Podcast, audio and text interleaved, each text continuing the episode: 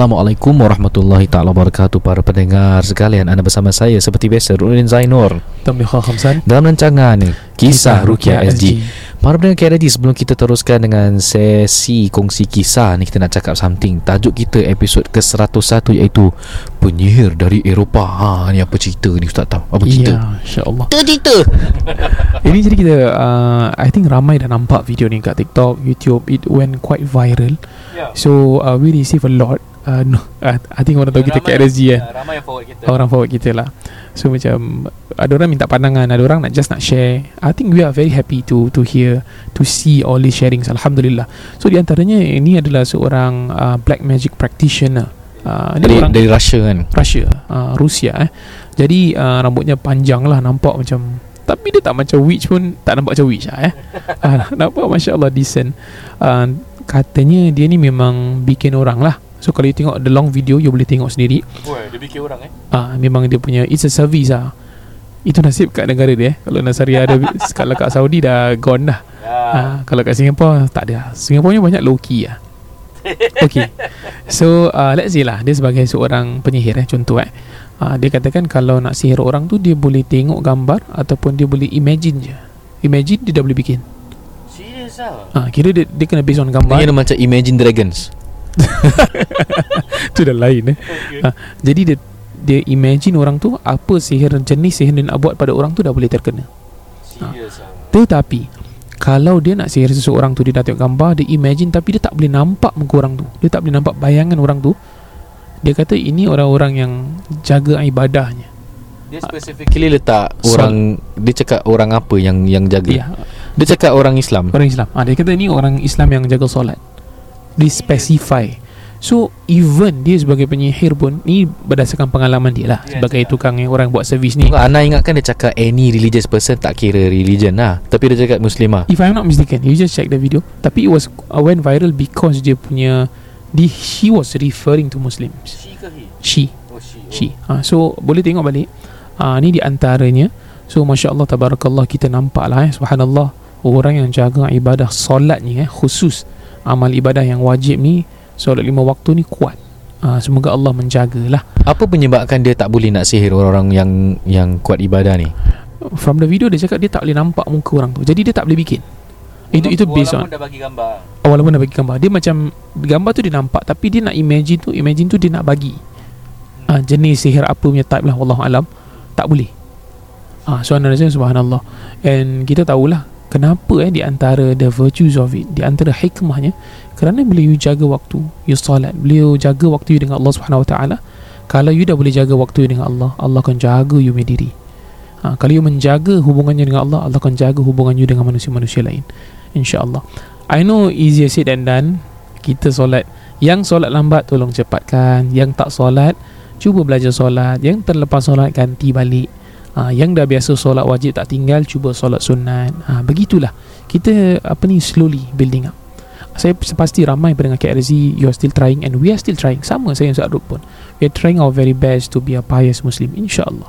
Sama-sama lah Bukan pasal orang tak boleh sihir kita oh. Ya. Ah, kita just jaga solat because kita nak hubungan kita dengan Allah top notch. Dia seperti uh, like I say lah yang sebenarnya ialah hubungan cinta you dengan Allah macam mana. Jika Allah cinta dengan kita pasti dia akan jaga kita lah. Dan Ya. untuk meraih cinta pertama ni dia bukan solat lima waktu sahaja. Itu basic. Allah sebut dalam hadis kursi kan, hendaklah hamba-Ku itu meraih cinta aku dengan solat malam. Hmm. Ha, dengan perbanyaknya sujud. Ya. So Allah dah kasih hint hint kat situ tau. Kalau kita meraih cinta Tuhan ialah dengan solat malam. Solat lima waktu adalah untuk jadi orang. Hmm. So selama ni kalau tak solat lima waktu Entah orang ke bukan betul. And yeah. kita pernah dengar orang cakap ni share sikit eh sebelum masuk cerita cerita-cerita. ah, Go go ahead, go ahead.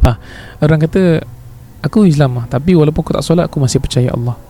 Actually this is one straight answer dalam Islam You check mana-mana pandangan You buka mana kitab Mana ustaz Mana syekh Tanda you cintakan Allah Tanda you betul Islam Bila you solat Betul Itu je Dia tak ada lain Kalau you tak solat Means you masih belum percaya Allah betul-betul ha, Ini 100% eh. Dan saya cakap ni Bukan cakap saya pious Tak. Aku pun dua kali lima juga. I'm trying my very best. Sama kita solat Kadang lambat eh. Ha, Kadang kita macam Tertelajak ha, Kita cubalah Kita lawan-lawan Kuat-kuatkan diri. Saya doakan semua para pendengar KRSG Termasuk you and your family Kita sama-sama jaga solat. We try our very best. Semoga satu hari nanti Semua pendengar KRSG Termasuk kita dua Harapnya kita bertemu di syurga lah. Kalau you tak nampak I Ustaz Rukunuddin kat syurga Please panggil. Ha, Ini memang kelebihan ahli syurga. Orang yang pernah buat baik di dunia You tak jumpa You boleh cari dia. Kira you bersahabat dalam doa Bersahabat dalam keimanan. Okey Okay, ini dah ceramah sih. Oh, tak ada bagus jugalah. Cuma I think I want to share this story. I think I pernah baca Dekat Merciful Servant punya YouTube punya episode. Hmm. Dia cakap Ni kisah Umar Ibn Al-Khattab. Dia ni pada satu waktu tu Tak silap dia dah kena Nak kena poison Dan dia pingsan Dalam keadaan berdarah tau. Hmm. Sekali Bila dia nak pingsan tu Dia nak blackout tu kan Dia dengar azan Terus bangun lah member. Member eh? Terus terbangun lah Umar Ibn Allah. Khattab tu Sahabat Rasulullah ni. Dia terus bangun Terus sahabat yang lain cakap Umar Kau bleeding. Apa yang kau buat ni? Aku Hmm. nak pergi solat lah. Eh kau kan tengah bleeding. No aku teringat Rasulullah pernah pesan That there is no din For those who don't perform solat. Ui. Tengah injured tu Darah-darah dia, dia nak pingsan tu Dia dengar azan Terus dia bangun. The driving force That makes him want to You know Continue is Dengar azan And terus solat Allah Akbar. So Itu satu cerita yang agak Masya Allah lah eh Jadi bagi mereka yang uh, Ingin dijaga Allah tu Lihat macam mana Para sahabat mendirikan solat dorang Ya Ustaz Sayyidina Umar radhiyallahu anhu eh kena poison berdarah pun masih nak solat bangun. Aku baru migraine sikit. migraine sikit dah terlajak maghrib. Kau tengok Hmm. macam mana nak challenge eh. Itu bila I watch the episode Macam Ih Subhanallah eh. Para sahabat Dah nak pingsan dengar azan Boleh solat sih. Ya. Tu sebab lah Jadi Kita melakukan rukyah Anyone terkena gangguan The first thing we will advise Will be Solat lima waktu. Subhanallah. And Ada yang cakap Entahlah ustaz susah lah. The thing is How can you say that To someone who love you so much? Ui. Can you say that To someone who love you so much? You sanggup Orang yang Contohlah suami ke isteri yang sayang Minta you You belikan air tosir Belikan air tosir dekat Dekat Little India. Cinta be pasal Malam pen, malam pernah tak pernah Naik motor Hujan tak hujan Reda jalan go. Angkat tausiah eh. Tapi ni Allah sih Dia bagi kita nikmat A to Z. Habis kita Tak nak reciprocate ke? Lepas tu bila- Mana punya kekasih Kau buat salah Dia cari kau juga? Ya. Betul tak? Tu bila kita merajuk dia masih dengan kita. Ha? Eh dia dah bagi kita macam-macam kita nak merajuk. Tapi dia cari kita juga Ya. Itulah Allah. Masya Allah eh? So subhanallah, subhanallah. Harap ini menyentuh hati kita semua lah You buat solat Tu sebab dari dulu kecil dipaksa When you dah besar You akan fikir Kenapa eh Baru aku faham ha, Tapi there are people yang Belum tak dipaksa Tak pernah solat Tapi bila sedar tu Atas dasar cinta lah Mantap. Oh baru aku tahu asal aku solat lah Hmm. Jadi dia rasa paisi Dengar azan je Eh amat kekasih aku memanggil Kekasih aku memanggil Kita handphone vibrate mm. Tengok ha, My my baby. My baby love. Message dah makan belum? Tanya dah makan. Kau dah excited. Habis yang Allah kasih kau makan? Ui. Dah dah sedawa. Uh, Nak cakap thank you pun susah. Macam mana ni kan? Lepas tu kena ganggu marah. Asal saya diganggu? Sebenarnya Allah jentik lah. Ha, Tu kau. Nikmat banyak sangat dapat. Habis lepas tu Kena jentik tak nak pusing. Ingat-ingat sikit lah. Allah uh, sayang. Allah sayang. Ya, Allah itu sebab. ingatkan. Sama juga nasihat kita berikan kepada orang terkena gangguan. Ingat Ini Allah nak naikkan martabat. You see eh You buat salah banyak. You kena ujian. Bila you kena ujian Allah bagi pahala banyak Allah kurangkan dosa. Kan? Hmm. Barat kita ni Kalau orang buat Buat buat kurang ajar dengan kita Let's say lah Kau ni kaki pukul kau rimbat Apa kau dapat? Kau dapat apa? Kau, Dosa kau tambah lagi ada lah. Tapi Ya. kalau Allah uji Pahala bertambah-tambah tidak Pahala dah bertambah banyak tak apa Dosa diampunkan. Mantap Itu sebab. Jadi bila kita diuji Dengan gangguan Bila dirukiahkan Know this Bukan you mangsa. Tetapi Allah pilih you. You are the chosen one. And I always say this to my client. Besok lusa bila you berjaya dan baik daripada gangguan You can be kata orang ambassador. Terangkan kepada mereka-mereka yang terkena gangguan. Apa yang buatkan you untuk Dipulihkan Allah? Ya. Tak lain tak bukan You serve. You InsyaAllah. tundukkan You punya Dahi Sujud ke atas sejadah tu. You mengadu pada Allah pada waktu malam. Situ you dapat keterangan. Jadi syaitan membingit nak ganggu Mak dia dah dah, dah berubah lah sih Syaitan pun alamak Dia balik jumpa iblis pun Dia mau mau wobble. Ya iblis aku cuba nak kasih dia tak solat Tapi dia solat jugalah. Dah aku dah give up. Hmm. ha, Kena rimbat dengan iblis tu Tu setan tu. Baik para pendengar kali ini Sedikit sebanyak kira santapan rohani yang konon eh Ah, Once in a while lah Once in a while InsyaAllah. Para pendengar kali InsyaAllah kita boleh teruskan dengan uh, segmen kongsi kisah. Uh, Anda mula dulu boleh? Ah, boleh. Uh, Pendek. Ini cerita pendek ni cerita pendek. Okay go. Ini daripada IG eh. Dikirimkan oleh seseorang. Okay, uh, Assalamualaikum Ustaz K. Razi Waalaikumsalam. Saya ada cerita ni nak beritahu Now I ni 18 tahun. Masya Allah 18 tahun eh. About 8 years ago My nenek always amalkan ilmu hitam. Macam kuda kepang and all No offense to kuda kepang eh Dia cakap Dia cakap eh But every time when I go to watch Any kuda kepang show I will always feel like my Something calling me To join the trances. Hui Alamak. Then after like 2 years I stop watching Any kuda kepang show And my nenek pun taubat Alhamdulillah. But till now I still feel like Something is in me And I keep on seeing things That are not meant to be seen. Alamak. Hey. Do you think I need to go for rukyah? Definitely. Sabi rukyah uh, Rukyah diri dulu lah eh. Hmm. Because sometimes it get worse for me Till that thing talk to me. Hey. So please share this And tell the solution. Okay So Hmm. simple eh. Uh, Mulanya macam gini. Pertama Again Kena pula dengan tajuk hari ni eh. Solat Ya. dulu. Solat lima waktu dahulu. Kedua tambahnya dengan tahajud pada waktu malam. Mengadu pada akhir sujud. Ya Allah Ini gangguan ni Ingat You don't complain to Allah. You jangan cakap macam gini tau. Ya Allah why me? No. Hmm. Ya Rasulullah kena sihir. Dia tak ada cakap pun Why me? Rasulullah doa You show me this You give me this ujian. Show me how to go through this. Ya. Tu Allah terangkan Fa inna ma'al usri yusra Inna ma'al usri. Yusra. Beserta kesusahan Akan ada kesenangan. Tu nombor satu eh. Nombor dua Rajin-rajinkan bila nak tidur tu Buka ayat rukyah Okay Tapi danger juga Kalau termasuk. Betul. Eh? Tapi tak apa. Niatkan sebagai ibadah. You sedang dengar Kalimah-kalimah suci yang menyenangkan jiwa. Ayat Quran ni memberikan ketenangan kepada roh. Ha, Dia bukan Kalau ini ba- basic basic mindset korang lah kan. Kalau you guys rasa "Eh, Rukiah ni sekejap lagi dia masuk. Atau dia keluar. Uh, Takut. Jangan. Ni ibadah. Allah hantar ke ribuan malaikat kat dalam rumah tu Doakan kita. Tak nak doa ke? Hmm. Okay, itu yang kedua. You cuba dengar-dengar ayat rukiah. Ya. Solat dah jaga Dengar benda Okay, yang ketiga Amalkan zikir ni. Kan La ilaha illallah wahdahu la syarika lah. Dahul mulku wa lahul hamdu wa huwa ala kulli syai'in qadir. Lepas subuh You baca seratus kali. Diterangkan oleh Rasulullah SAW Siapa yang baca Pahalanya seperti melepaskan seratus orang hamba Dan tidak akan terkena gangguan. Hirzu minasyaitan Yawman wa layla Sehari dan semalam Amalkan. Tapi buat atas dasar cinta kepada Tuhan. The more you puji Allah The more Allah akan cari kita. The more Allah akan potret kita. Potret pula. Protect. Ah. Itu salah. Okay Itu ada beberapa benda eh? Keempat. Hmm. Cuba-cubalah Kenakan wangian kasturi. Kerana kasturi ini diterangkan Imam Ibn Qayyim Dalam kitabnya Al-Wabil Saib Mengusir gangguan Bililah kasturi kijang ke Kasturi hitam ke Kasturi putih ke. Dan ramai silap diingatkan kasturi tu limau. Itu namanya limau kasturi. Kasturi ni mask. Ya Ah, Betul betul. Okay? You beli lah level mahal sikit lah. Botol kecil 25 dolar ke apa dekat ah. Dekat Arab situ banyak. Ha. ah, I, My favourite Miskul Abiyat ah, What Kasturi putih. Dia, nama, dia punya Brand dia Miskul Abiyat ah, Itu kasturi putih. Ataupun kasturi hitam. Kasturi hitam ni Dia bau dia lagi keras. Hmm. ah, Kalau kasturi kijang dia okey-okey sikit. Ha, Dia lembut sikit lah. Sekarang ni kan kecoh lah Kasturi kijang pergi kasturi baik.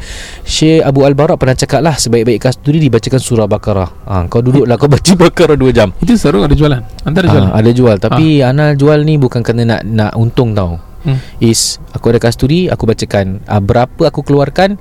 Tak banyak. Because I I don't want to I don't want my net to be commercialized. Ah ni kasturi bacakan Baqarah Silakan beli Dan anda akan baik. Yakin sunnah Nabi you hidupkan Itu yang terbaik Hmm. kalau tak boleh nak Baqarah pun Bacakan Al-Fatihah Ayatul Ya. Kursi Ikhlas Falak Nas You baca banyak kali Ulang kali 2 3 4 5 6 7 Nak 40 kali pun terpulang Hmm. Hmm. Tiupkan pada kasturi tersebut Dan pakaikan sebelum tidur Bagaimana pemakaiannya Sebagai ulama meletakkan You pakai ni bawah hidung tu Kasihlah bau wangi Dan Ya. letakkan di nadi anda Antaranya di belakang telinga Ataupun di nadi Di uh, Kita punya tangan lah Hmm.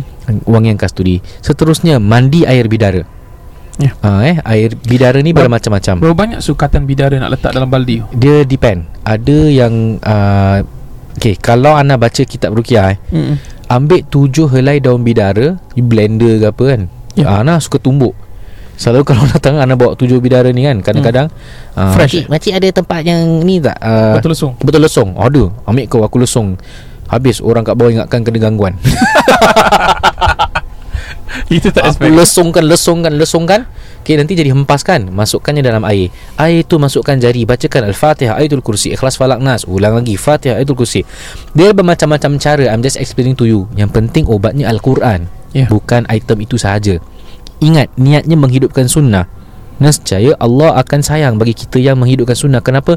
Cinta kita kepada Nabi. Cinta Nabi bererti Allah akan cinta kita balik Itu mandian Ya. air bidara. So amalkan. Syekh Abu Al-Barak lagi Dia cakap apa tau? Kau rendam dah dalam air bidara tu Setengah jam setiap hari. Lagi. Hmm. Siapa yang mau layan? Tapi That is one of the greatest ways. Syekh Abu Al-Barak Kalau you baca kitab dia uh, Ruqyah Syar'i Ada dia banyak. Dia ada terangkan juga minum susu Masukkan madu habbatus sauda. Ya. You pergilah beli kitab tu. Syekh Abu Al-Barrak Kitabnya Ruqyah Syar'iyah Dia ada khulasa dia. Dia punya, kong, dia punya kupasan banyak hmm. benda-benda dia ajar Kalau nak dielakkan gangguan sihir Terkena gangguan sihir tu Macam mana rawatan-rawatan dia So I'm explaining to you In uh, point forms lah Okay Again ultimately You don't rely on item sangat You yeah. item sini hidupkan sunnah But you rely kepada kuasa Allah Mhm. eh, Dan bukan kepada Tangan perawat untuk baik Yeah. You need want, anything you want to add? No. Tak ada eh? Alhamdulillah. Okey. Barudan Kak Rezi Kita teruskan dengan kongsi kisah yang kedua. Tapi sebelum tu Kita serahkan kepada penaja kita eh Untuk memberikan uh, Sepatah dua kata. Over to you Haji Nizam Rumah bukan sekadar tempat berteduh atau untuk dinikmati. Bilakah kali terakhir anda meneliti pinjaman rumah anda? Dapatkan nasihat berkesan dari Nizam Nizam. Mahukan sebuah rumah tanpa pinjaman atau inginkan pinjaman rendah? Dapatkan nasihat berkesan dari Nizam Nizam. Tidak semua rumah sesuai sebagai pelaburan. Jadikanlah rumah sebagai satu pelan simpanan. Manfaatkanlah sepenuhnya dana CPF anda. Dapatkan nasihat berkesan dari Nizam Nizam. Telefon 96704504 sekarang. Assalamualaikum. Terima kasih kerana mendengar KRSG guys. Kami NNM Niza Nizam bersama Ejen Man dari Propnex. Setiap episod kami akan kongsi secara am informasi dan isu-isu berkaitan dengan rumah. Baiklah, episod kali ini menyentuh tentang why adding a new owner to your current flat is not recommended.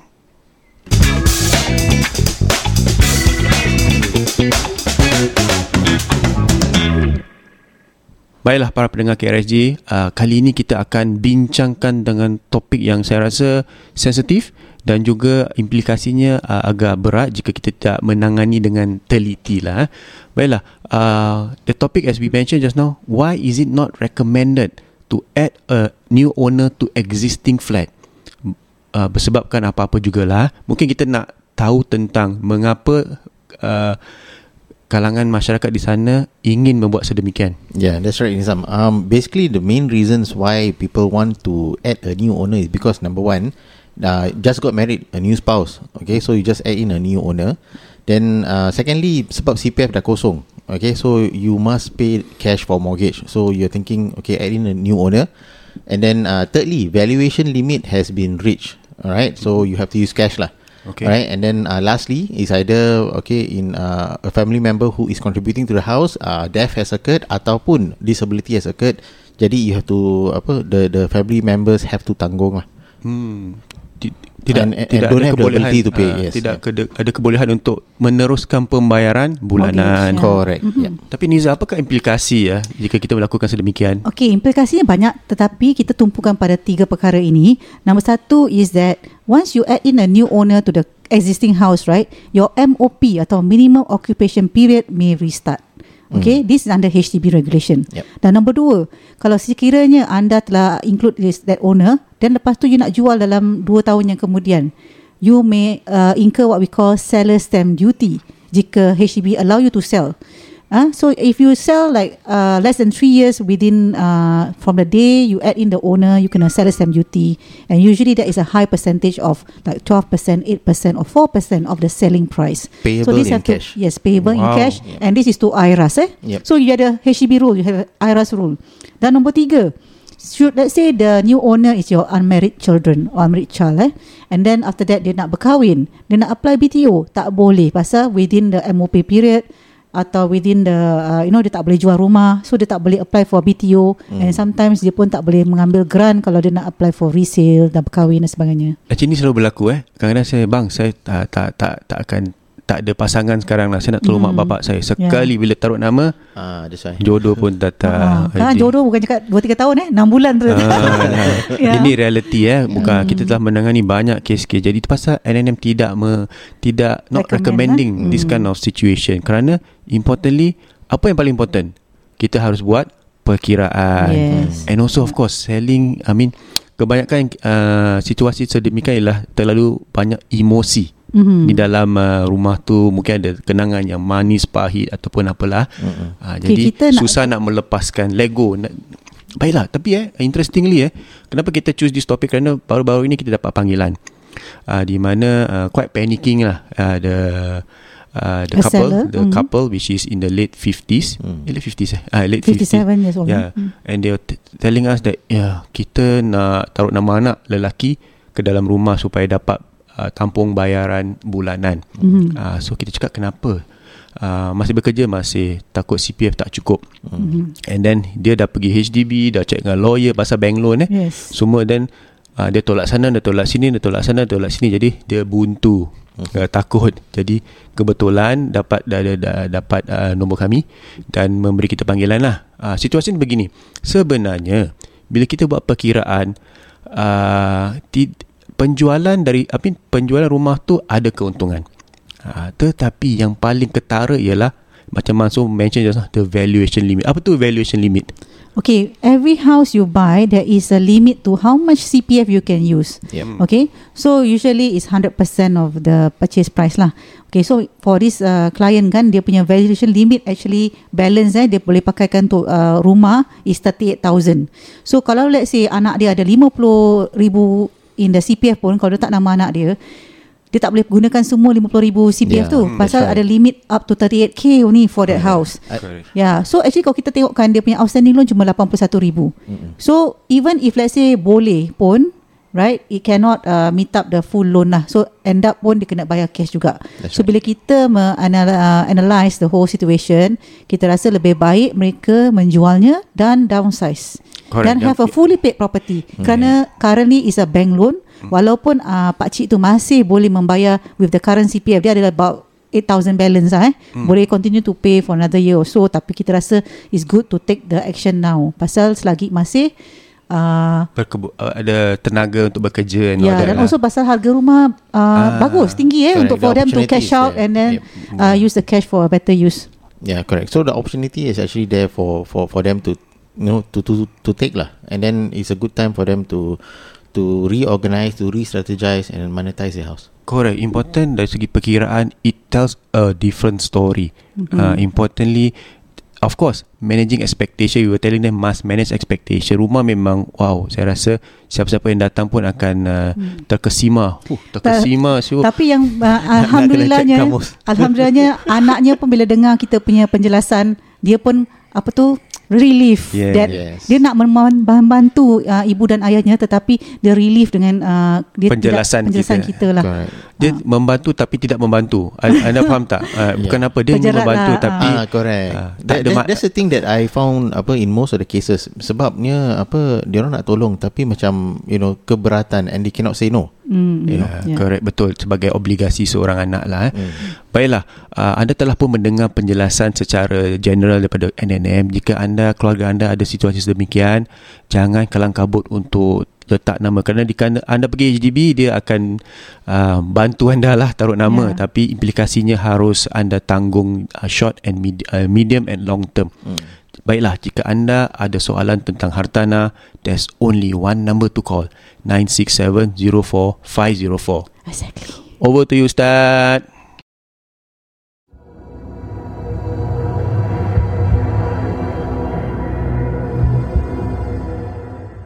Alhamdulillah terima kasih NNM kerana bersama-sama kami sampai ke hari ini.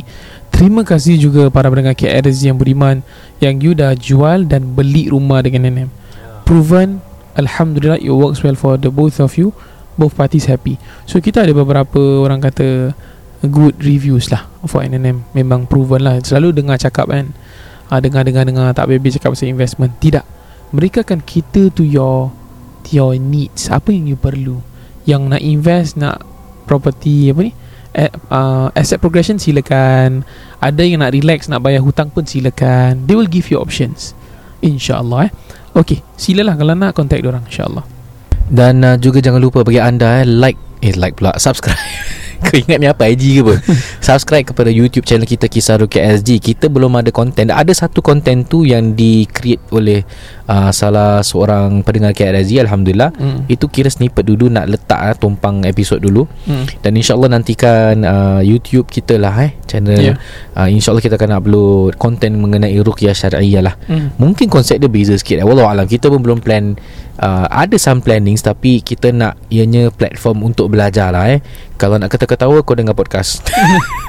And And? And kalau selain daripada YouTube yang korang dah subscribe Kalau tak keberatan yang dengar-dengar Yang korang rasa korang benefit Alhamdulillah From this podcast Pergi dekat Kisah Rukia Azim yang podcast kat Spotify. Nanti you boleh rate tau.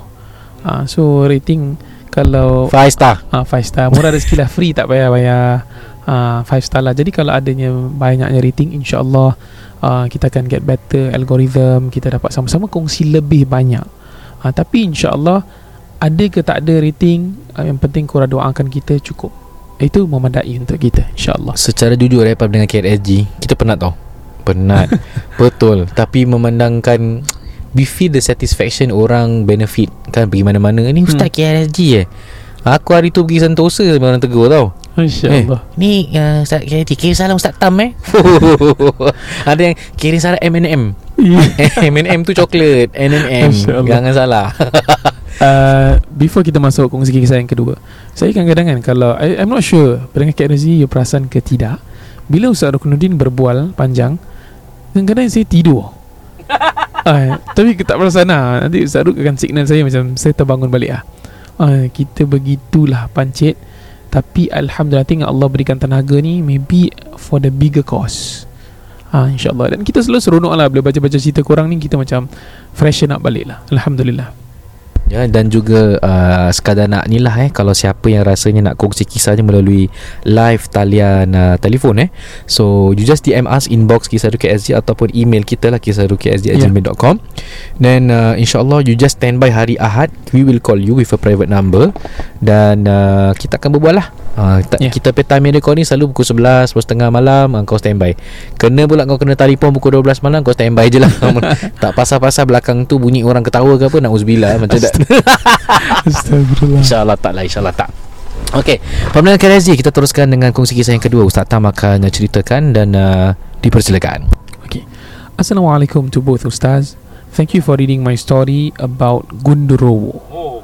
Gundurwo ni kita uh, disclaimer sikit eh. Di Gundurwo ni macam Bigfoot lah. Dia makhluk Ah, besar dia berbulu. Makhluk besar macam monyet berbulu gitu Ah, bertaring eh katanya. Ana nak share Kita dulu sama Marasa Awak Tanjung kan Ya. In, Dulu kan Dulu Anta ada sempat join Eat Mawat tak? Eat Mawat Ah, Kan dia orang ada Macam Ya, student competition. lah. ah, Macam competition main bola Dulu zaman Ana tau. Okay. So ada dua grup bola ni. Satu kumpulan dia apa tau? Genduruwo Batu Nisan. Nama dia orang Genduruwo Batu Nisan. Ah. Another group Genduruwo Kain Kapan. Sampai sekarang Ana ingat Bila Genduruwo tu ni Diorang kan ni Ah, shout out shout out tu kita pun kalau if you guys dengar lah budak-budak Tanjung ni eh. Uh, uh. Ah, siapa-siapa tim Gundurwo Batu Nisan dan Gundurwo Kain Kapan kau DM kita. okay, ni saya minta maaf. Okay, Ustaz teruskan. Okay, Alhamdulillah. I really appreciate your advices and comments about it. Pada hari saya mendengar podcast episod itu, saya sedang dalam perjalanan pulang dari office. Saya menaiki bus express dari area CBD. CBD ni town lah eh. Tempat orang bekerja of office. Kepala berasa pening uh, kerana tak cukup tidur pada malam tersebut.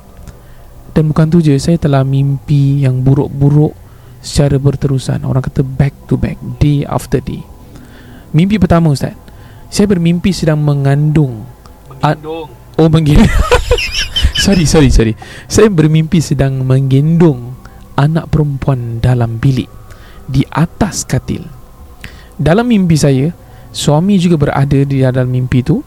Dia bagi tahu saya ada benda di tepi baby cot. Saya pun respon cakap, "Yes, di situ ada." Eh, Kemudian ada jelmaan dua lembaga hitam dalam ketinggian 1.4 meter. Macam mana kau measure? Oh maybe by height dia lah. Oh okay okay Eh, faham. one, aku 1.64 sih. Ah. Ni 1.4 pendek sikit lah. Ana 1.85. Eh, amboi. tak lah. Aku aku ketok sikit. InsyaAllah. Okay. Selepas itu terus hilang. Lembaga tu dah tak ada. Bila saya tersadar Saya mengucapkan Astaghfirullah Dengan juga A'udzubillah minasyaitanirrajim Bismillahirrahmanirrahim. Kemudian dia sambung juga La ilaha illallah wa la syarika lah. Lahul mulku lahul hamdu yuhyi wa yumitu Wa huwa ala kulli syai'in qadir. Ini yang Ustaz Ustaz Ruk cakapkan tadi. Okay.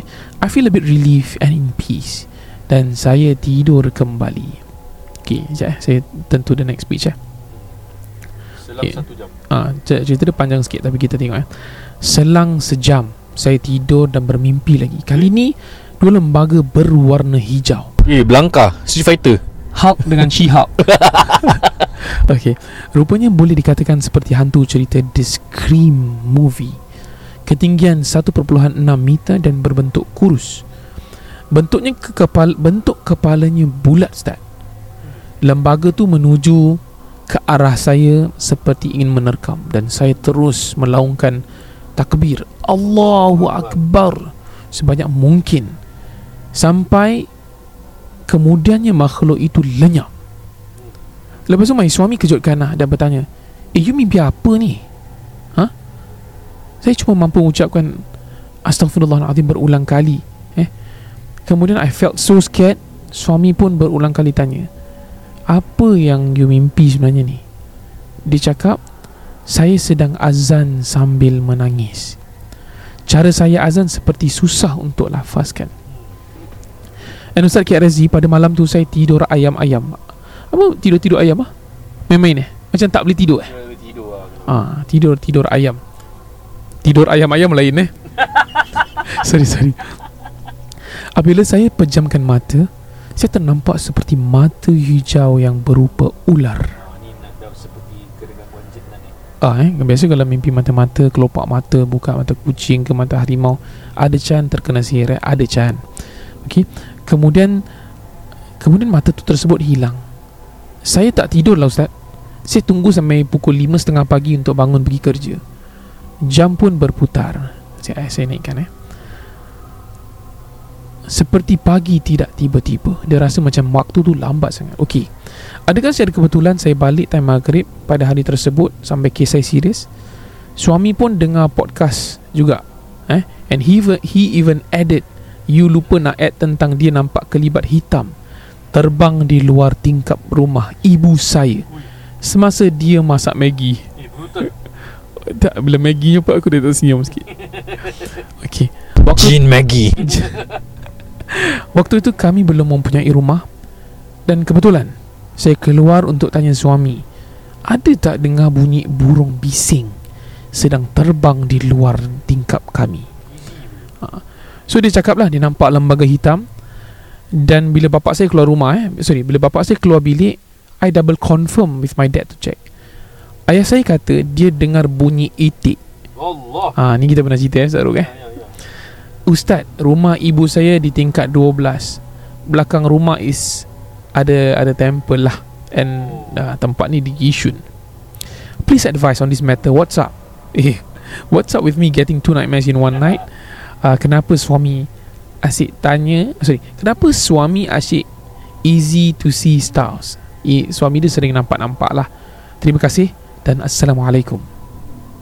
Okey, untuk bagi anda yang uh, Okey, ni sebenarnya a resend eh, a reply given to us. Sebelum ni dia ada kongsi kisah juga. Ya. Kongsi kisah dia pun sama juga pasal genduro ni. Ni anak tujuh hantar eh.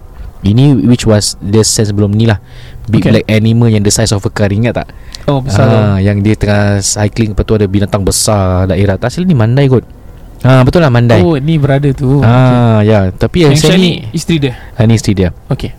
So dia dah cerita benda ni So kita dah kupas cerita ni lah kan And then dia sambung lagi Yang uh, tentang genderuwo lah Yang dia mimpi tu Hmm. So ya Dia nampak lembaga hijau Macam belangka Kemudian dia takut-takut Kemudian yang cerita Maggie uh, Bunyi itik First question I want to ask Korang dah pernah rukia belum? Dah pernah dirawat oleh orang ke belum? Tapi based on Dia punya cerita Dia pernah Hantar Hantar pernah rawat dia Anda pernah rawat dia Ah, nampak? Dia cakap Kawan baik saya ni sharing that she undergo ruqyah treatment Oh kawan dia. I don't know until she shared with me the symptom that she had gone through. So anda tak rawat orang lah? I think dia punya kawan. Antara rawat kawan dia. Anda Ya. kalau rawat orang Diorang dah boleh terbang dah sekarang? Eh amboi. Aku gitu je Aku gitu je. Astagfirullah Gurau Ya. gurau gurau. So uh, Saya berpandangan bagi Yang Sekejap eh. Uh, Kalau saya boleh share sikit Ya go go go uh, I think it is it is justifiable untuk husband you buat ruqyah. Bukan tak, semestinya dengan kita orang. Yang penting ruqyah syariah Cara yang ikut landasan Islam. Please jangan buat ruqyah pelik-pelik Please Please. Pasal bila dah nampak-nampak ni Antara tanda yang kuat. Kalau you jumpa salah orang Orang tu amplify. Dia act as a catalyst Nanti m- makin mengarut-mengarut berlaku. To cut the story short Cari orang yang sesuai. Kalau boleh buat ruqyah sendiri Sila. Kalau tak boleh Sila panggil Orang yang biasa buat ruqyah Ah, ni di antaranya. Kemudian uh, take with a pinch of salt. Tak semestinya contoh macam you cakap you mimpi dua mimpi dalam satu malam. Uh, apa sebab dia? There can be many reasons. Macam Ustaz Ruk pernah terangkan lah, mimpi ni macam-macam. Ada tanda berita gembira, ada permainan syaitan, ada benda yang selalu kita fikirkan. Ah, sering berlaku. Di antaranya, bila terbangun daripada mimpi buruk, bangun, ludah ke kiri, ti- sebutkan a'udzubillahi minasyaitonirrajim, ludah ke kiri tiga kali. Ha, Bukan ludah betul-betul lain Macam hembusan lah. Hembusan tiga kali Kemudian di antara sunnahnya Lepas a'ud ta'a'ud A'udzubillah syaitan rajim Ludah ke kiri tiga kali Bangun solat sunat. Kalau boleh Tak boleh tidur balik lah. Ha, Jangan terlajak subuh pula. Ha, Okay So ni di antaranya Kalau you boleh Boleh faham sedikit lah. Benda contoh Genderowo ke Hantu hijau ke Ini can be many factors. Jenis-jenis bangsa jin Suku kaum jin banyak. Kita tak boleh quantify dan kalau Melayu Jin hijau toyo lah Gitu je. Tapi ni mungkin benda lain. Korean pun ada jin tau. BTS Nama dia Penyanyi dia Jin. Main-main. Kau jangan nanti BTS Army yang dengar kat sini. InsyaAllah. Alhamdulillah. Alhamdulillah. Gojek tiba-tiba eh. Ha, So ni di antaranya lah. Di antara yang kita boleh terangkan. So kita harap yang Kalau belum buat rukiah silakan. I think dah boleh buat Dan semoga lepas buat tu Tak nampak-nampak lagi lah. I tahu yang suami berani. Tapi And lagi satu Common traits of orang Dengar bunyi itik Bunyi-bunyi terbang-terbang ni semua Biasanya cerita-ceritanya Biasa has got Some relations to do with Cik Pon Kebetulan Wallahu alam. Mungkin ya. Patterns lah Patterns. Okay Ya yeah, so banyak-banyak cakap ni uh, Kalau you dah pernah dengar Ayat Ruqyah contohlah Untuk orang yang tak nak buat Ruqyah dulu Nak dengar ayat Ruqyah Kita ada I think dalam episode 40 ke 50 plus You boleh Ana check. tak letak episod uh, Just cari ayat-ayat Rukiah Ada. By Razi Ada. yeah, Dia in yes. between there. And this the top link Kita punya episod Ya. Ya. Uh, Just play je.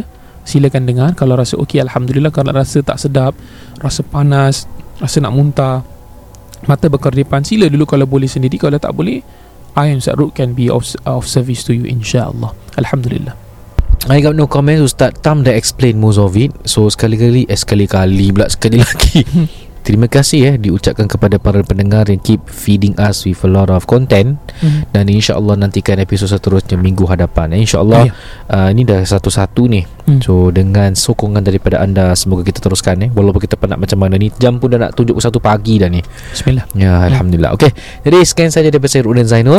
Tamliha khamsan Wabillahi taufiq hidayah. Wassalamualaikum warahmatullahi taala wabarakatuh